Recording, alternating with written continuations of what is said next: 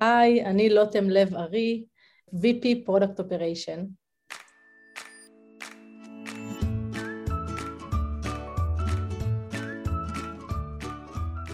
אני אביגיל לוין. ואני סימונה ולסקי.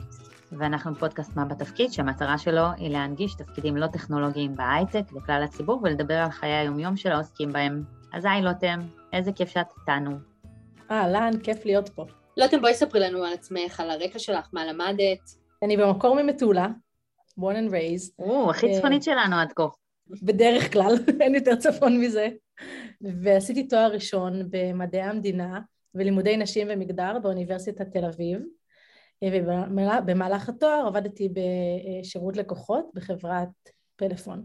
ואחרי הטיול הגדול שעשיתי אחרי התואר, אה, הייתי באיזשהו כנס למהנדסים בגוגל, אה, וניגשתי עם חברה, אני לא מהנדסת כמובן, ונתתי את קורות החיים שלי, ואמרו לי, תודה, אין לנו תפקידים, אבל אולי יום אחד, אם רלוונטי, נחזור אלייך, ולהפתעתי הם חזרו אליי. וואו, אני לא חושבת שזה קרה למישהו ever. לגמרי. אה, וככה מצאתי את עצמי בדבלין, אירלנד, בעצם בצוות ההתחלתי והראשוני של השירות לקוחות של גוגל, וצ'יק צ'ק הצוות הזה מאוד מאוד גדל והתפתח והשקנו עוד ערוצים והיינו מאוד מאוד customer facing אה, ועשיתי ככה את כל מה שאפשר לדמיין שקשור, אם זה אונליין help center, אם זה user to user forum, המון המון המון דברים. ומאוד מאוד עניין אותי בתפקידים האלה שומעים מה לא טוב במוצר כל הזמן. ואז מקבלים את ה... אחרי כמה חודשים, שולחים את זה לאנשהו וזה חוזר בדמות פיצ'רים חדשים או שיפורים במוצר. ומאוד מאוד עניין אותי הדבר הזה שקורה ב black box, שאני מעבירה פידבק והוא הופך להיות משהו אחר ולכן אחרי כמה שנים בתפקיד הזה בעצם הצטרפתי לצוות שהשיק מוצר חדש ואני הייתי, לא היה ממש הגדרת תפקיד, אבל הייתי האיש היותר, או האישה היותר ביזנסית בצוות product, אה, בצוות engineering שמשיק מוצר חדש. ועשיתי הכל מהכל, מ- AB testing ו performance analysis לממש תהליכים של קביעת OKRים ובחירת מי יהיה הלקוחות שלנו באלפא ובבטא ו training לאנשי מכירות, הכל מהכל. ו...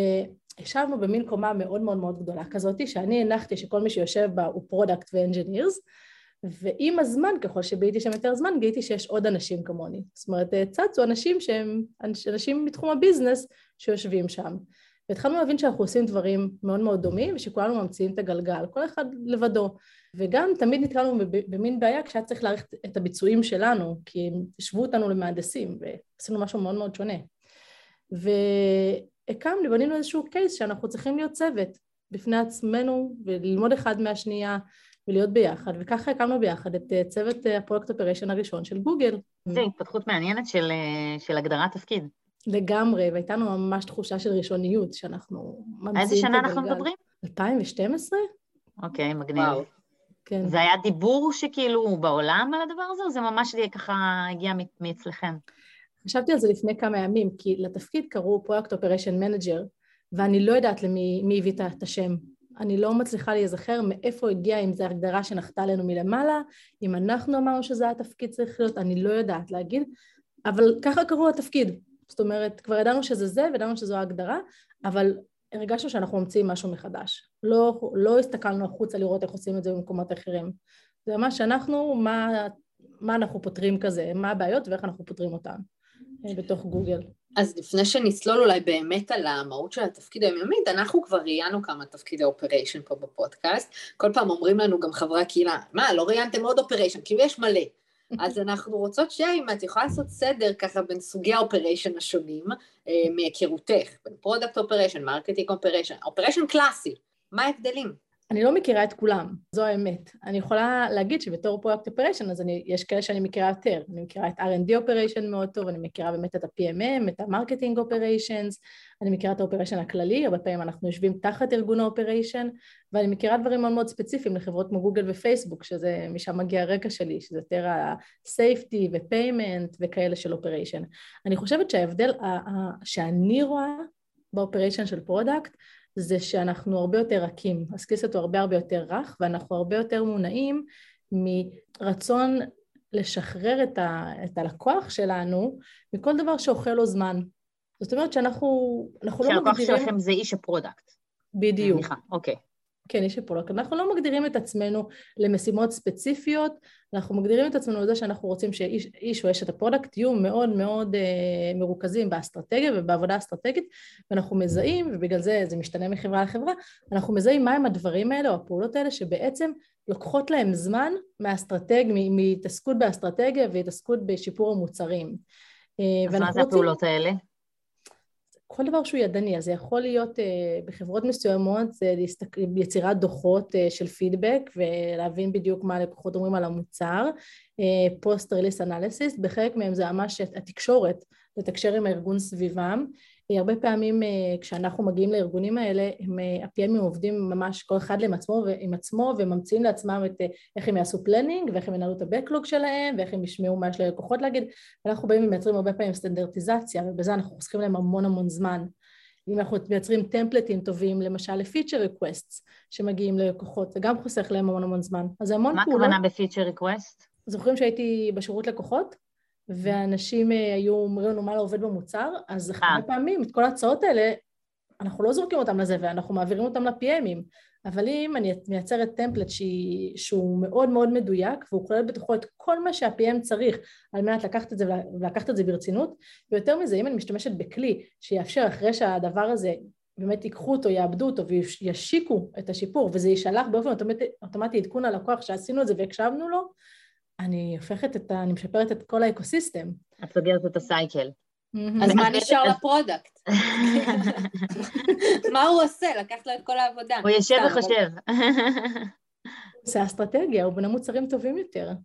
הוא אוקיי. מתנהל עם ה pod שלו, ה-PM ים עובדים בתוך pod, יש לו המון המון, יש להם המון המון stake אה, holder ים הרי, אז הם עושים המון המון stakeholder management, והם אה, מנהלים את הפרויקט הזה של השקה של משהו חדש. אז מאיזה, סדר גודל של חברות יראו תפקידים אה, כמו שלך, זאת אומרת, אה, אה, 50 עובדים, 200 עובדים, 5,000 עובדים, מתי את מתחילה לראות אה, שצריך בן אדם כמו, כמוך באיזשהו צוות של product? זו שאלה ששואלים אותי מלא, וכאילו, אני, זה מה זה מצחיק, אני באה לי להגיד תמיד, מרגע שיש PM צריך product operation, אז זו התחושה שלי, אבל אני מכירה בזה שזה עולם של סדרי עדיפויות, וזה עולם של בדג'טים, ו, ואת לא יכולה בכל תמיד שיהיה אותנו, אבל אז אני חושבת שהתשובה הנכונה היא מרגע שדברים מתחילים לחרוק. מרגע שארגון ה-PM מתחיל, מתחילים לשמוע את ה-PM מתלוננים על עבודה שהיא מאוד מאוד רפטטיבית, או על זה שמתחילים, אה, ששני אנשים עובדים על אותו דבר במקביל בלי לדעת, או שמתחילים לראות, לראות burnout אצל PM ים, כל מיני דברים מהסוג הזה, זה הזמן שאנחנו באים ויכולים ממש לעשות סדר ולייצר תחושה של healthiness, שבלעדינו לא תמיד קיימת. אז בוא נצלול באמת ל-day to day. מה, את מגיעה למשרד, מה, מה את עושה, מאיפה את, כאילו, מאיפה את, כאילו, מה, יש לך תוכנית שאת בונה, תוכנית שה product בונה, תעשי לנו סדר. אני חושבת שזה מאוד מאוד משתנה מחברה לחברה, וצריך אה, להכיר בזה שיש, אה, שמי שמקשיב לפודקאסט הזה, יש לנו בעצם אה, שני סוגי חברות. אם אנחנו מדברים על אנשים שמגיעים מ corporate אמריקאי גדול, שהוא כבר ב scale, גוגל, פייסבוק, אז העבודה תהיה דבר אחד, ותהיה ב scale אחר, ואם אנחנו מדברים על חברות בגודל, בסדר גודל קטן בינוני, שיותר אה, קיימות בשוק הישראלי, אז העבודה תהיה שונה. אז השאלה במה אנחנו רוצים להתרכז עכשיו. בוא נתחיל מה שאת עשית אה, בגוגל פייסבוק, ו... ובסוף תעשי את הדיוקים של ההבדל של, של סטארט-אפים שהם קצת יותר קטנים. בסדר. אז אה, בגוגל פייסבוק, ה-Product Operation Managers הם ממש embedded in product team. זאת אומרת שממש היחס הוא אחד לאחד. כל PM מקבל Product Operation Manager. והם ממש נמצאים איתם בכל הישיבות, הם מכירים את המוצר טוב כמו ה product manager, אבל בעוד שה product manager אה, יש לו את המשקפיים של האסטרטגיה, אנחנו שמים משקפיים של operation, שאיך הדברים האלה בפועל יתבצעו, מה צריך לקרות על מנת שנשיק את המוצר מבחינה, אופר... מבחינה תפעולית.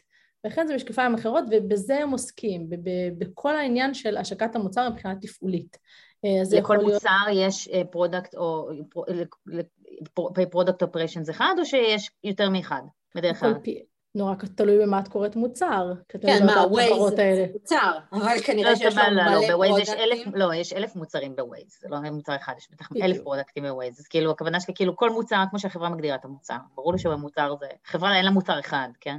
גם מוצר אחד הוא מורכב מהרבה מוצרים, זו הכוונה שלי. בדיוק, אז בכל פיצ'ר של המוצר. אני, אתן, אני יכולה לתת כמה דוגמאות, אבל נניח דגש מאוד מאוד גדול בחברות מהסוג הזה, זה הבאת הפידבק. אנחנו רוצים, אחת המטרות של product operation, שכל ההחלטות יהיו מבוססות דאטה.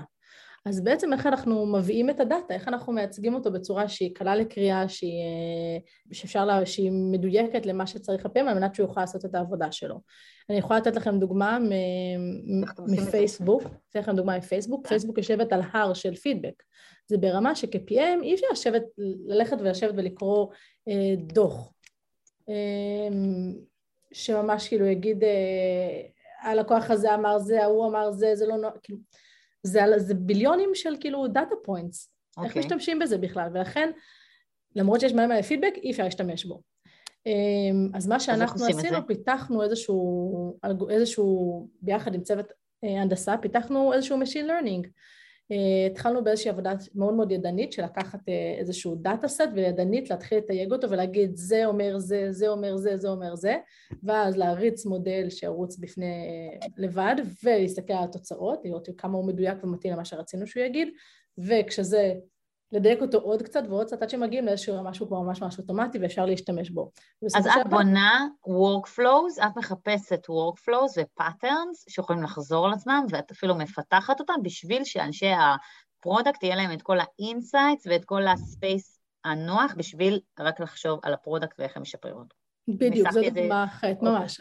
דוגמה אחרת יכולה להיות בוא נסתכל, בוא נגדיר ביחד happy flow, בוא נגדיר מה היה אמור לקרות במוצר, כאילו מה היה ה design הרצוי, ואז בואו נבנה, שוב איזשהו Machine Learning, שיאפשר לנו לראות את ה, מה בתכלס המשתמשים עשו. אבל מאיפה מגיעים ה-needs? מאיפה את יודעת מה הבן, האיש של ה product צריך? את, יושבת לו על הכתף ומסתכלת איך הוא אה, קורא דוחות? אני, אני איתו באותו חדר כל הזמן. זאת אומרת, אני איתו, אני איתו או איתה באותה חדר כל הזמן. אני נמצאת בכל הישיבות, ואני יודעת מה, מה אנחנו רוצים לפתח. מלמעלה מגיעים הרי OKR, אז מגיע מה ה-goals, מתי את מבינה אבל שיש איזשהו need? כאילו, איך זה, זה לא, יש, יש לך aha moments כאלה? אני פשוט מנסה להביא את ה flow של, ה, של הדינמיקה. אולי ניתן דוגמה, כאילו ממש, נגיד התחלת, אה, התחלת כזה יום עבודה, חיברו אותך ל product manager, נכנסת איתו לישיבה שמדברים על פיצ'ר שרוצים לעשות לו release בעוד כמה חודשים, אוקיי? Mm-hmm. ומה מפה? כאילו, מה, מה את עושה עם זה? מה, חוזרים לחדר? מה עושים? או שזה כבר מאוחר, אולי נכנס לפני, כשהחליטו איזה פיצ'ר, אני לא יודעת. איפה אה, באמת נכנס ה product operation? תני לנו דוגמה לפרויקט. גם, גם וגם וגם, כי אני כל הזמן שם, נכון? אז אני, יש לי גם כאלה שהייתי בהתחלה והם בהתחלה שלהם, ויש כאלה שנכנסתי באמצע. אה, אני מתחילה להסתכל ביחד עם ה... עם ה-PM על מה הוא מנסה, באמת מה הפיצ'ר הזה, למה עושים אותו, מה התהליך, איזה פגישות מתקיימות. אני מתחילה, כמו שאת אמרת, קצת לשבת על הכתף ולראות לזהות את כל הבזבוזי זמן, כל הדברים שאוכלים זמן, כל הדברים שמביאים לחוסר שביעות רצון. זאת אומרת, אני מתחילה לזהות את המקומות שבהם זה חורק. אם זה ה stake, לפעמים זה יהיה stakeholder management, לפעמים זה יהיה יותר מדי פגישות, לפעמים זה יהיה פחות מדי פגישות, לפעמים זה יהיה, אין מספיק כאילו תקשורת בין כולם, לפעמים זה יהיה יותר מדי תקשורת, לא בשלבים הנכונים. אני מתחילה לזהות את החריקות, ואז אני מציעה להם פתרון. אז לפעמים זה יהיה באמת שאם אני חושבת על העניין מאיפה מגיע הרעיון שאנחנו צריכים לתת יותר פידבק ושהפידבק יהיה, יהיה שם כל הזמן, מעבר לזה שזה כאילו obvious, אה, זה גם כנראה ישבנו בישיבות וראינו שהם מקבלים, שהפעמים מקבלים פידבק שזה לא data driven, אז איך אנחנו הופכים אותם ליותר data driven, איך אנחנו עושים איזושהי ולידציה להשערות שלהם. והיום שלך מורכב יותר מפגישות או מיותר זמן מול מחשב, אה, יותר ראיונות עם לקוחות, איך, איך היום שלך מורכב? אני VP product operation, אז אני בתור תפקיד ניהולי, אז מן הסתם המון המון המון פגישות, אינסוף פגישות, אבל product operation managers זה 50-50, ממש 50 אחוז פגישות, כי נמצאים בכל הפגישות של ה-PM, אבל הם מנהלים תהליכים, יש בזה המון project management, וזה את צריכה זמן אה, מסך. ובאיזה תוכנות משתמשים? בקורפורייטים הגדולים יש את התוכנות הפנימיות, אנחנו לא קונים כל כך אה, תוכנות חיצוניות, אבל אה, אני יכולה להגיד שבחברות יותר קטנות, אז מה שבדרך כלל עוזר לנו זה תוכנות אה, לניהול פרויקטים, Monday, Asana. זה אומר, זה נשמע שבאמת האיש product operation, למרות שיש פה את הפן המאוד אופרטיבי, דווקא בגלל שזה עם product צריך להיות גם מאוד איש analytics, איש דאטה, זה נכון? אני לא יודעת, תגידי לי את. חד משמעית. מבחינת ה skill set של מה אנחנו, מה אני בדרך כלל מחפשת בגיוס, אמ, חייב להיות בן אדם שמאוד נוח לה או לא לדבר עם אנשים טכניים. וזה מאוד עוזר אם לא מפחדים מ-SQL, לא לא מפחדים להסתכל על קודים, זה, זה עוזר מאוד מאוד מאוד, או לנהל שיחות טכניות. אז זה לא דרישה חובה, אבל לא, אנשים שהם לא כאלה לא ירגישו נוח בתפקיד, כי יש המון נקודות ממשק. אז אנשים טכניים, אבל שלא צריכים לדעת לקודד, אלא שפשוט לא, לא מפחדים לנהל את השיחות האלה. זה דבר אחד. הדבר השני, מסקיס את השני, זה אנשים שמאוד מאורגנים, שאוהבים כאילו דברים מאורגנים, אוהבים סדר וארגון, זה אנחנו, זה המשקפיים ששמים פה, מחפשים את הבלאגן ורוצים לסדר אותו. הדבר השלישי אה, זה אנשים שאוהבים לפתור בעיות. אנחנו, שוב, המשקפיים הם משקפיים של מה לא עובד, מה חורק, ואיך אני מסדרת את זה, ואיך אני הופכת את זה למשהו שהוא הרבה יותר יעיל וחוסך זמן וחוסך ריסורסס. Uh, אז מאוד מאוד אנשים שככה לא מפחדים מבעיות ונעים להם בעימותים או בבעיות, uh, ומונעי פתירת בעיות ומאוד מקבלים מזה, ככה שואבים מזה אנרגיה. הדבר הנוסף זה יכולת השפעה. זה לא תפקיד התחלתי. אמ, מי שהגיע לזה בלי שהוא עבד במקומות אחרים לפני זה, בתפקידים אחרים לפני זה, ירגיש לדעתי לא כל כך נוח. זה תפקיד שאנחנו לא גייט קיפר של אף כלי או של שום דבר, אנחנו בעצם משפיעים אמ, מתוך זה שאנחנו, אין לנו, יכולת ההשפעה שלנו צריכה לבוא מאיתנו. אף אחד לא חייב אותנו, ארגונים עובדים גם בלעדינו, מצוין, פחות טוב, אבל, אה, אבל צריכים לעבוד גם, גם בלעדינו, ולכן אה, הנושא של יכולת השפעה הוא מאוד מאוד אה, חשוב, ולדעתי זה בא עם איזשהו ביזנס maturity. אז מאיזה תפקידים אה, את רואה שמגיעים לתפקיד כזה? יש לנו אנשים שהיו PMים ורוצים להיות יותר אופרטיביים. יש לנו אנשים שמגיעים מעולמות האופריישן האחרים, זאת אומרת זה איזשהו תפקיד גדילה למי שצומח בעולמות ה-go to market operation, R&D operation, אנחנו בסוף הסקאלה מבחינת היכולות הטכניות שלנו ולכן הרבה אנשים שרוצים לפחות יותר טכניים יגיעו אלינו אה, בעולמות ה operation. אה, מגיעים גם מעולם ה consulting, זאת אומרת כל מי שהוא אוהב ויודע לנהל תהליכים ושיפור וייעול תהליכים, אז עולמות ה consulting, עולמות ה... אה, ועוד דבר שאולי לא, לא כל כך צפוי, שירות לקוחות. זאת אומרת כל מי שדיבר הרבה עם לקוחות, מבין pain point, גם אנחנו רואים איזושהי התאמה מאוד מאוד גדולה בתפקידים האלה. איך את יודעת שאת עושה את התפקיד שלך טוב? אני מתעסקת בשאלה הזאת המון. אני באדם מאוד מאוד מדיד, ובמיוחד בחברות אה, גדולות מאוד מאוד מודדים הצלחה, ואיך אנחנו מודדים, אם עשינו את הדבר הזה נכון או לא נכון. אני בסופו של דבר שמה את זה על שני, את האימפקט אני מודדת בשתי צורות. הצורה הראשונה זה איזשהו חיסכון כספי, האם אנחנו משלמים פחות כרגע או אנחנו עושים דברים שעולים לנו פחות כסף, והאם הדברים לוקחים פחות זמן. אז אני, מאוד מאוד קל לשכלל את זה, אני יודעת פחות או יותר מה המשכורת של PM, אני יודעת אם עשיתי איזשהו פרויקט, למשל, אני אתן לכם דוגמה, ואיזושהי חברה שאני אה, מייעצת לה, הם, אה, יש להם דוח חודשי שהם אה, שולחים, והדוח החודשי הזה כל פעם עובד עליו בנפרד, ויש להם את ה...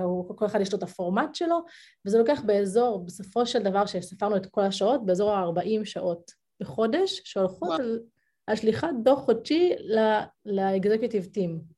להגיד לכם שזו הייתה כוונת המשורר כשביקשו מהם דוח? כאילו אין שום סיכוי. ה-value שניתן בדוח הזה הוא לא מצדיק את הדבר הזה, שצוות אחד מפסיק לעבוד לחצי שבוע. אמ, על ידי יצירת פורמט קבוע, שמתרכז ונבנה על דברים שהם גם ככה, פעולות שהם עושים גם ככה במהלך החודש, הצלחנו בעצם להוריד את הכמות זמן ש, שמוקדש ליצירת, לשליחת הדוח הזה לאזור החמש שעות. אה. מאוד קל למדוד את האימפקט של זה מבחינה שעתית. אז, אז אני, הייעול עבודה יותר יעילה, שלוקחת פחות שעות ושעולה פחות כסף. יש לך איזה מתודת עבודה, או יש, איפה לומדים אותה? זאת אומרת, מה, את המצאת אותה בעצמך? מה, מאיפה, מאיפה את לומדת מה שאת עושה? אה, וואו, זו שאלה טובה. אין בית ספר, אין בית ספר ל product operation, נבנית קהילה היום. אז אנחנו, יש לנו קהילה, במיוחד בישראל, מאוד מאוד אה, חיה, אה, של, יש קבוצת וואטסאפ מאוד פעילה, יש קבוצת לינקדאין מאוד פעילה, אז זה שני דברים שאני בהחלט... נקראות, מי שמתעניין. product operation. סבבה, תחפשו, בעברית או באנגלית? באנגלית, product operation. אה, אם אתם צריכים, קבוצת הקבוצה, אם רוצים אה, להצטרף לקבוצת הוואטסאפ, מוזמנים לפנות אליי, לוטם לב-ארי, אה, בלינקדאין, אני אשמח לצרף אתכם. אז, אז יש את שני הדברים האלה שעובדים מאוד מאוד טוב. במקביל, כבר רק השנה היו שני כנסים בני, בינלאומיים בתחום, שאורגנו על ידי ארגוני product, אז גם ככה לעקוב בלינקדאין, אז זה קורה, יש ממי ללמוד. אה, ואני יכולה להגיד בסופו של דבר זה למידה אחד מהשני, זאת אומרת, מכיוון שזה משהו חשוב, הקהילה פה היא מאוד מאוד חשובה, אנחנו מייצרים, אנחנו מייצרים סטנדרט, אנחנו מייצרים industry חדש ואנחנו מאוד מאוד נעזרים אחד בשנייה. אני, למרות שסימונה שאלה קודם, אני עדיין לא בטוחה שמספיק מחודד לי מה ההבדל בצורת מחשבה או בהתנהלות ה-day to day שבין ה-product operations לבין ה-business operations, לצורך העניין, גם business operations, גם צריכים להוריד bottlenecks ולוודא שה-business operations נעשה ב-flow streamlined, uh, ולראות מה הקשיים שקורים בדרך, אמנם ב business operation זה יותר רחב, זה יכול להיות ב marketing, ב sales, בגם וגם, אבל בסוף ה-state of mind הוא state of mind דומה, גם הם צריכים לבנות דשבורדים, ואני צודקת אותו לגמרי, אני לא יודעת. אני, אני חושבת שבהגדרה שלך אותם את מאוד מאוד צודקת. אבל לדעתי הם פחות אה, מונעי תהליכים. אני חושבת שהם יושבים מבחוץ מול מדדים מאוד מאוד מדידים, זאת אומרת להגיד ככה כמות הלידים שצריכים לחזור אליי, ככה עשיתי את הקמפיין הזה ואני מצפה איזשהו, אה, איזשהו ROI מסוים, דברים מאוד מאוד מדידים ו, אה, וגם קיימים כבר בשוק, זאת אומרת יש סטנדרט לדברים האלה.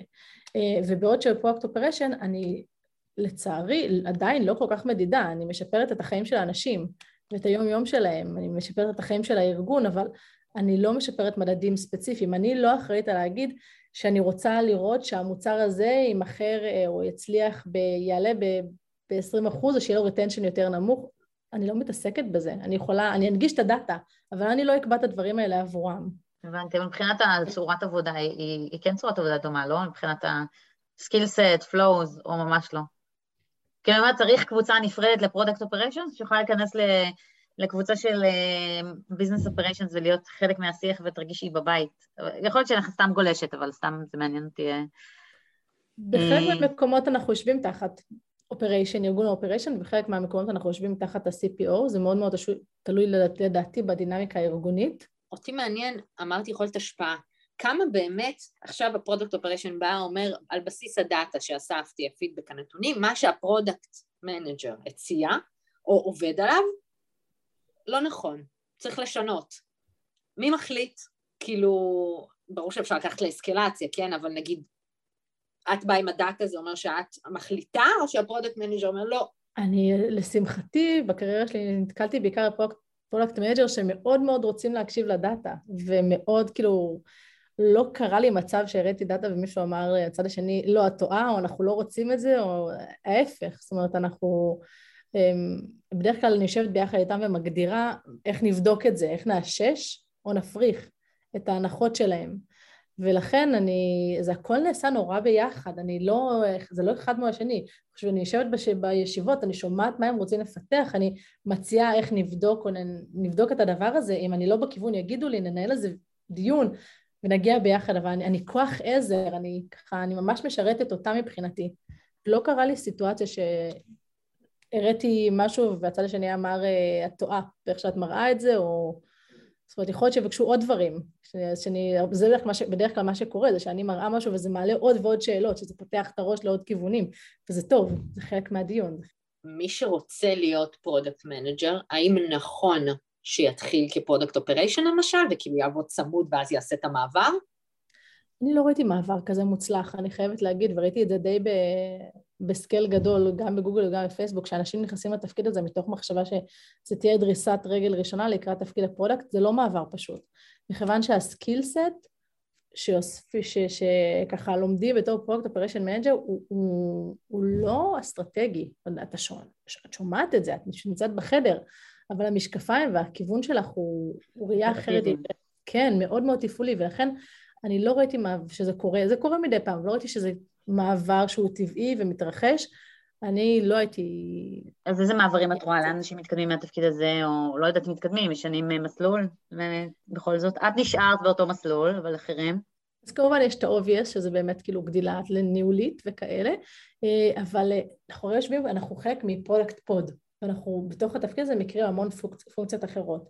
אז פונקציות שמאוד מאוד טבעי ללכת אליהן, וראיתי מעברים רבים כאלה, זה כל העניין של research, אה, UX research, אה, כל הדברים האלה עוברים מאוד מאוד בטבעיות, גם בתפקידי operation אחרים.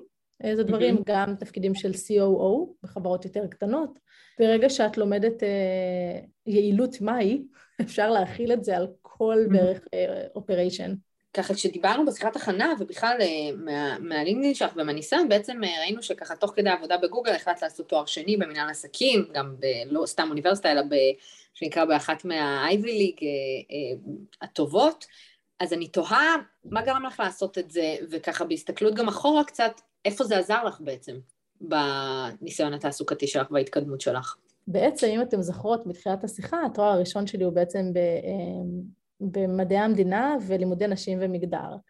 וכשלמדתי את זה, באמת המחשבות שלי היו, שלי היו לעבוד יותר בעולמות הממשלה, אמ, ארגונים ללא מטרות רווח וכאלה, ובגלל ככה הדרך השתנתה, השתנתה ומצאתי את עצמי בגוגל, זה משהו שלא יכולתי אפילו לדמיין אותו בזמן הלימודים, אה, וכל הזמן הרגשתי לאורך השנים, הייתי בגוגל כמעט שמונה שנים, את הפער הזה בין מה שלמדתי, והייתי פוגשת אנשים עם תארים אחרים שידעו יותר ממני אה, על עולם העסקים, ודיברו במונחים שאני לא, שהיו קצת זרים לי והייתי צריכה המון המון ללמוד. וברגע שקיבלתי את ההחלטה שאני רוצה להישאר בעולם הזה, שאני רואה את עצמי בונה קריירה בעולם הזה, רציתי לסגור את הפער. ואני בן אדם מאוד אמביציוני, אז אם אני סוגרת את הפער, אז זה במקום הטוב ביותר. אז לכן ככה מצאתי את עצמי. כן, בסטנפורד, מבחינת מה זה נתן לי הלאה, אני חושבת, ואת זה לא יכולתי בחיים, שוב, לדמיין מראש, אה, אולי כאישה בעולם הזה של, של ה tech, שהוא עולם אה, קצת גברי, לא קצת, הרבה גברי, אה, אני חושבת שזה עזר לי מאוד מאוד מאוד, דווקא בנושא של ביטחון עצמי. זאת אומרת, זה שיש מאחוריי איזשהו...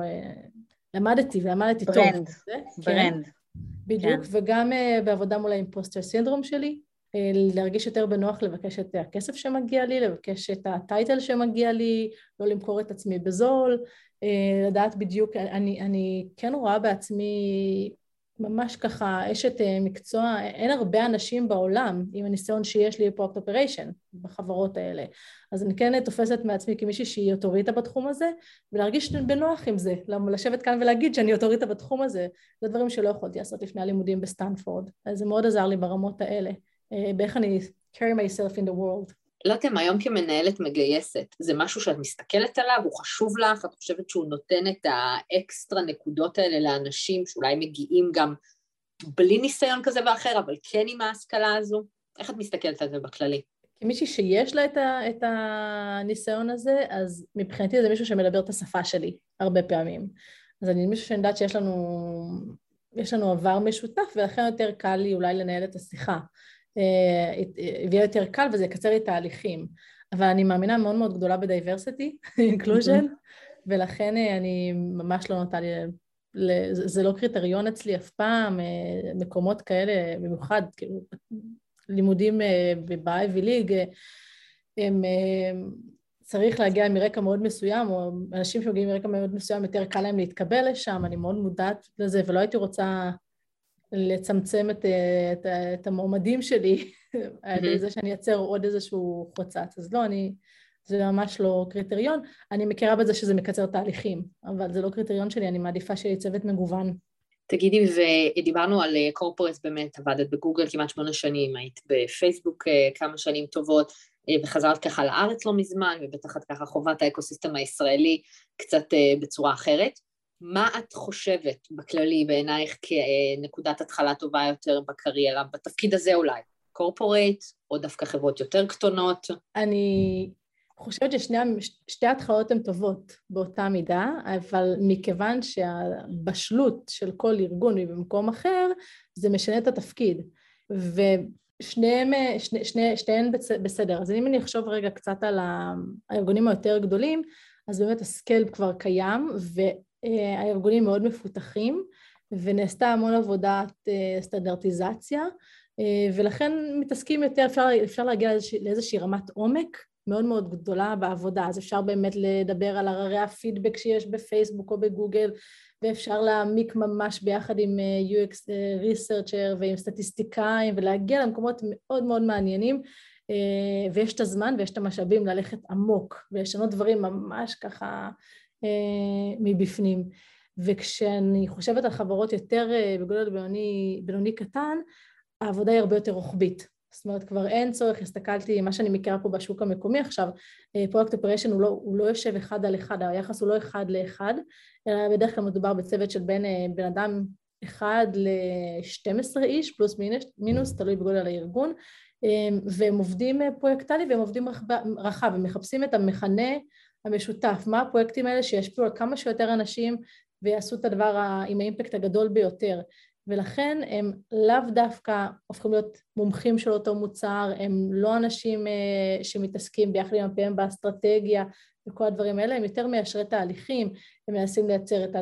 שיהיה, למשל אם דיברנו על ה-monthly review, אז שיהיה templateים מאוד טובים, שיהיה training אה, מאוד מאוד טוב, חבילת onboarding מאוד טובה אה, ל-PMים, יהיה, יהיה יהיה תהליכים ברורים של איך אנחנו משיקים מוצר, של איך אנחנו אחרי זה עושים איזשהו post release analysis, של איך אנחנו בודקים את המוצר ומתי אנחנו מפסיקים לבדוק אותו.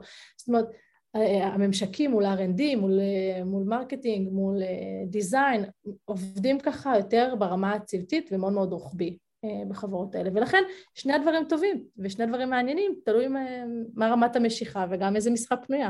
מה תהליך של רעיונות לתפקיד כזה, בכלל, כמה תפקידים כאלה את, את רואה בשוק? זאת אומרת, איזה ברמת העשרות תפקידים או מעטים בודדים? מצד, שאלה ראשונה. ושאלה שנייה, once אתה מגיש מעמדות לתפקיד הזה, מה, מה התהליך סינון? מה, יש עבודת בית? איך את מזהה מי הבן אדם שמולך, אם הוא מתאים או לא מתאים לתפקיד? יש אה, די הרבה תפקידים כרגע בשוק הישראלי, לפחות אני יכולה להגיד, בגלובלי גם כן, יש כל הזמן תפקידים, אני יש לי התראות מלינקדין, אה, ואין אה, לדעתי כמעט שבוע בלי תפקיד חדש בשוק, אז יש. בדרגות סניורטי שונות, אבל, אבל יש. ממש תחום בצמיחה. לגבי תהליך המיון, הוא משתנה מחברה לחברה. אני באופן עקרוני מגיעה מחברות שמאוד מאמינות ברעיון התנהגותי, ששואלים שאלות שמתבססות על דוגמאות, וככה גם אני מראיינת, שמתבססות על דוגמאות מפרויקטים או עבודה שעשיתם בעבר, ולכן השאלות יהיו אה, ספרי לי על תפקיד, על פרויקט אותו הובלת מההתחלה עד הסוף, ספרי לי על, אה, על, על, על תהליך שניהלת שבו ייעלת משהו בצורה משמעותית, ספרי לי על אה, מצב בו um, היית צריכה לשכנע מישהו והוא לא השתכנע וכאלה. זה השאלות, הסקילסט שבודקים, אני אחזור למה שאנחנו, ש, שאני מאמינה שצריך, אז באמת זה הפתרון בעיות, יכולת פתרון בעיות, יכולת הנעת תהליכים, אמ, יכולת אנליטית, אמ, זאת אומרת... איך בוחרים יכולת אנליטית? גם ספרי לי או ממש נותנים איזשהו מבחן? לא, זה יכול להיות איזשהו case study, שאלת case study, ובמקומות מסוימים זה באמת יהיה איזושהי עבודת בית. אה, חלק מהם זה פשוט יהיה שאלות במהלך הראיון, אבל זה שאלות, אה, אה, למשל, אנחנו רוצים אנשים שבכל זאת מבינים ורוצים להבין או מתעניינים ב product, אז שאלה יכולה להיות, ספרי לי על המוצר שאת הכי, הכי מרגש, המוצר הטכנולוגי שהכי מרגש אותך ולמה, ועכשיו נתחיל לדבר על מה היית משפרת בו, איך היית עושה אותו שונה, ואני יכולה להיות ממש ספציפית ולהגיד ככה, לא יודעת מה, כמות המשתמשים בו היא ככה וככה, אני רוצה עכשיו לעלות לככה וככה, מה אפשר לעשות, רוצה קצת לגעת ב product וקצת לחוש שהם מבינים את, ה, את המדדים שם ואת הצורת חשיבה שם, במיוחד אם הם לא מגיעים מהעולם הזה של product. מה את לא אוהבת בתפקיד, או מה החסרונות של התפקיד הזה? דיברנו בהתחלה על זה שאנחנו בעצם לא, אנחנו לא גייט um, קיפר של שום דבר, ולכן uh, לפעמים להשפיע יכול להיות מאוד מאוד uh, מאתגר. אז זה, זה אתגר אחד, אני חושבת שאתגר uh, נוסף הוא כל העניין, מכיוון שמדובר ב, במשהו חדש, אז לא תמיד יודעים, אה, הסטייק הולדרים לא תמיד יודעים למה לצפות, אה, ואני מכירה יותר מדי מצבים שבהם כל הנושא של אה, לייצר תיאום ציפיות ו alignment בין כל ה stakeholderים לוקח המון המון מהמשאבים. מה בדיוק product operation עושה, במה הוא מתעסק, במה הוא לא אה, מתעסק, מי הלקוח הראשי שלנו, אבל זה כן. כשזה פעם, כשאת פעם ראשונה, כאילו שמישהו בפעם ראשונה נחשף לתפקיד הזה, אבל once אתה כבר שנתיים שלוש בחברה שכבר מכירה את העולם הזה, זה כבר, זה כבר, אנשים מכירים את זה, לא? כאילו, אז זה... זה כשהתפקיד צעיר, כשהיית ב-2013, אבל היום כאילו מה... אז את לא, את כאילו לא ה gatekeeper, לא, את לא מקבלת את ההחלטות, אז כאילו... כי הבעיה השנייה היא נראית לי בעיה... לאנשים שחדשים בתפקיד הזה, זה לא נראה לי בעיה אינהרנטית בתפקיד. אני לא בטוחה, זה, תפקיד, זה מכיוון שזה משהו חדש, אנשים הם, אמ, חוו אותו לפעמים במקומות שונים בצורה שונה, ולכן קצת משתנה ממקום למקום, אז אני לא לגמרי בטוחה ש, שזה משהו שהוא רק של חדש. אמ, גם לא תמיד, אה, מכיוון שאני בחלק מצוות ה product, אז לפעמים רוצים קצת להכתיב לי על מה אני אעבוד ואיך אני אעבוד, ויש לי גם אג'נדה משלי, אז גם זה עניין, זאת אומרת, אה, מה אני מקדמת ועל מה אני עובדת ואיך אני עובדת, להיות אה, אוטונומית. והדבר הנוסף זה כל הנושא שאני מאוד אוהבת ורוצה להיות data oriented, ולכן אני רוצה למדוד דברים, ואנשים לא תמיד אוהבים שמודדים אותם, במיוחד במקומות שלא מודדו לפני זה. אממ. אז כל העניין של המדידה הוא... אני, כולם יגידו שהם רוצים להיות data driven, כן, אבל זה יוצר friction, יוצר חיכוכים. אמנם את אומרת זה לא תפקיד כאילו שהוא סופר ג'וניורי, אבל בכל זאת אם אתה מגיע לתפקיד ראשון ב product operations, אחרי שהגעת עם איזשהו רקע אחר של כמה שנים, אה, מה פחות או יותר הטווחי שכר המדוברים? אנחנו מדברים על אה, שכר שתואם אה, שכר של product, שכר שתואם שכר של operations, איפה אנחנו... איפה אני אנחנו חושבת עובדים? שלתפקיד ראשון ב product operation אפשר לצפות לאזור ה-20, בין 25 ל-28 אלף. אה, וואו, ממש שכר. גבוה מאוד. כן. וואו. אוקיי. כן, כי כנראה מגיעים באמת אנשים שמגיעים עם skills שונה ורקע, כאילו, וכן צריך איזה ניסיון. כלומר, כן. מדובר בטח על איזה, לא יודעת, 4-5 שנות ניסיון אולי בתפקידים אחרים, אפילו יותר. יותר, אה, תחשבו על זה שהרבה פעמים מגיעים אנשים שהיו מהנדסים לפני זה, שבאו מ-BI, שבאו מ product. אז בשאלה הזו, בהקשר הזה, אולי יש לך איזה טיפ, אנש, אה, הרבה חברי קהילה שלנו, אנשים שמגיעים אה, עם נגיד אפילו יותר עשור שנות ניסיון, אבל דווקא מעולמות אחרים שהם לא בהייטק, ויכול להיות שזה תפקיד שכן יכול להתאים להם, אבל השאלה, מה הם צריכים נגיד להבליט בעינייך, כי יכול להיות שאין להם הרבה מהסקילס שדיברת, אבל כן יש להם את הניסיון, אולי עבדו על תהליכים, אבל ב... את יודעת, מנקודת מבט אחרת, שהיא לא הייטקית, אה, מדידה כזאתי, אז איך הם כן יכולים נגיד למצוא את עצמם בתפקיד כזה? אני מתה על זה. אני, אני כאילו, אנשים שעשו את התפקידים הכי טוב, זה אנשים שבאו מבנקים, היו לי אנשים מחברות גז, כאילו, אנשים שבאו ממקומות שיש בהם operation מאוד מאוד גדול, גם אם זה operation שהוא לא אונלייני, בעיניי יש להם הבנה מצוינת לאיך לשפר תהליכים ואיך לראות אה, גם אה, את החסרונות של תהליכים, כאילו, הבנה מאוד מאוד טובה לדבר הזה, אבל צריך שיהיה פתיחות של הצוות המגייס ושל החברה המגייסת, להביא אנשים באמת מרקעים כאלה. אני, אני שוב, אני אומרת, בחברות שאני עבדתי וגייסתי, זה ההצלחות הכי גדולות שלי, אנשים מהצבא, כאילו, וואלה, תחשבו מערכות גדולות, יש איזושהי התאמה שעובדת מאוד מאוד מאוד טוב, אה, יחד עם זאת זה לאנשים בתעשייה לפעמים אני מוצאת שיש איזשהו אנטי או איזשהו חשש, לא אנטי אבל חשש מ- מלגייס אנשים אה, מהתחומים האלה אה, ולא בטוחים שהם יוכלו לעשות את ה... כי, כי יש למידה, תהיה למידה פרודקטית שיהיה צריך להשקיע בה, להבין מה זה product ואיך... כאילו, אבל אני מוצאת שה skillset הוא כל כך זה כל כך טבוע בהם אחרי שהם עובדים בארגונים כאלה, שזה שווה המון. אז אני חושבת שהייתי מנסה להתאים את, ה, את הניסיון הלואו-טקי אה, לעולם הטק, זאת אומרת לדבר באמת על שיפור תהליכים וחיסכון בכסף ו resources ולדבר על הדברים האלה שמאוד מאוד מאוד translatable. Uh, נראה לי שזה מעולה, ואנחנו כל הזמן קוראות גם למעסיקים אה, להיפתח. את הראש, ומה שנקרא diversity and inclusion זה לא רק במספר הנשים אה, שיש, או מיעוטים כאלה ואחרים, אלא זה באמת לנסות ולפתוח את הראש לאנשים שמגיעים מרקעים שונים, עם המון המון ניסיון וסקילס אחרים, שאפשר, כמו שאמרת, שגם בוא נגיד שזה גם אחריותם של מי שמגיע לתרגם את זה נכון, כי אי אפשר להבין הכל ואת כל העולמות מאיפה שאתה נמצא, אבל גם לפתוח את הראש, אה, כי אנשים נגיד בצבא באמת התעסקו בכאלה מערכות ענקיות, וזה אשכרה גוגל רק במקום אחר, ופשוט צריך לפתוח את הראש ולהבין מה הם עשו. אה, אז כיף לשמוע. אני רוצה להוסיף על זה גם, שגם עניין של אה, גיל, יש לו משמעות. אמרתי יותר מפעם אחת שזה לא תפקיד ראשון ואני חושבת שמישהו שמגיע אה, ככה קצת עם קצת, גיל קצת יותר מבוגר גם כן מאוד מאוד עוזר באיך שמקשיבים לו. לפעמים זה עושה רבע מהעבודה, שמגיע מישהו שפשוט כולם אולי בהתחלה מחוסר נעימות מקשיבים אבל, אבל זה שווה את זה. אז אני גם מזה מאוד מאוד לא מפחדת ואוהבת אה, לעבוד עם אנשים יותר מבוגרים. יאללה, עשית לנו פה וי על מלא דברים. אנחנו פה אנשי צבא, זה גילנות, הכל נגענו. אה, טוב, אה, אנחנו מגיעות ל... כן, כן, מגיעות לשאלה המהירה. אז אנחנו שואלות כמה שאלות אה, מהירות, וככה תעני את אחת מהאופציות שאנחנו נותנות לך. אז האם מדובר על תפקיד יותר אנליטי או יותר הומני? 50-50. זה לא answer. לחץ מתמיד או Work-Life Balance? definitely Work-Life Balance. אבל זה אולי כי עבדת בקורפורטס ענקים והם לא, מקדשים לא. את זה, לא? לא, כי אנחנו באים לארגן ולסדר חיים ולעשות דברים בצורה יותר יעילה ולחשוב על הדברים מראש. איך אנחנו יכולים להיות כאילו כאלה מכבי שרפות? אם אנחנו בצוות שלנו מכבי שרפות, לא, אנחנו לא האנשים הנכונים. אנחנו צריכים אנשים שצופים את העתיד, כאילו, ומתארגנים. יפה. מראש. עשית לזה, אה, נתת לזה תרגום יפה. אה, האם מדובר על אה, תפקיד צוותי או סוליסט? צוותי. וספר, כבר המלצת ככה על כמה דברים, אבל ספר, פודקאסט, וגם עוד קהילה שאת ממליצה למי שרוצה להיכנס לתחום, ללמוד אותו יותר. אמרת קבוצת וואטסאפ לפנות אלייך, אבל חוץ מהוואטסאפ.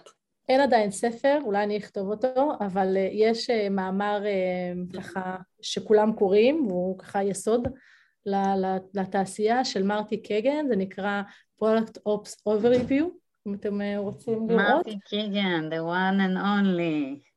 מגניב, וזה ממש מאמר אה, יחסית כזה עם, אה, כאילו ארוך, אני משערת, עם ממש... מכונן. מכונן. מכונן ובסיסי. טוב, תשלחי לנו, נוסיף את זה לתיאור של כן, הפרק. לתיאור, ונחכה לספר שלך, בחתימה והדגשה אישית לזה. תזכרי מי ראיין אותך בפודקאסט, סתם. טוב, סיימנו, היה ממש מעניין.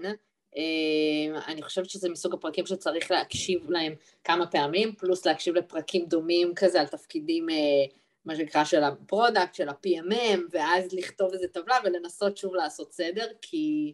אני ואביגיל כל הזמן בדיונים על אז מה ההבדל באמת, אז מה ה-PMM, אז מה הוא שונה מ marketing, אז מה ה product, מה שונה מפרוג'קט, כאילו, ואנחנו אלה שמראיינות, ועדיין כל הזמן צריכות את, ה, את הדגשים והשינויים האלה, אז בטח מבחוץ זה אפילו יותר קשה.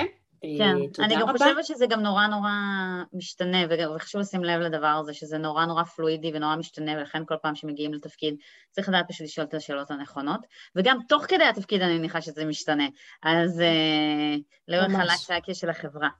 Uh, יופי, אז תודה רבה, היה מרתק, גם הניסיון שלך בחברה, בחברות הגלובליות וגם ההחזרה של זה לישראל, ונתראה בפרק הבא.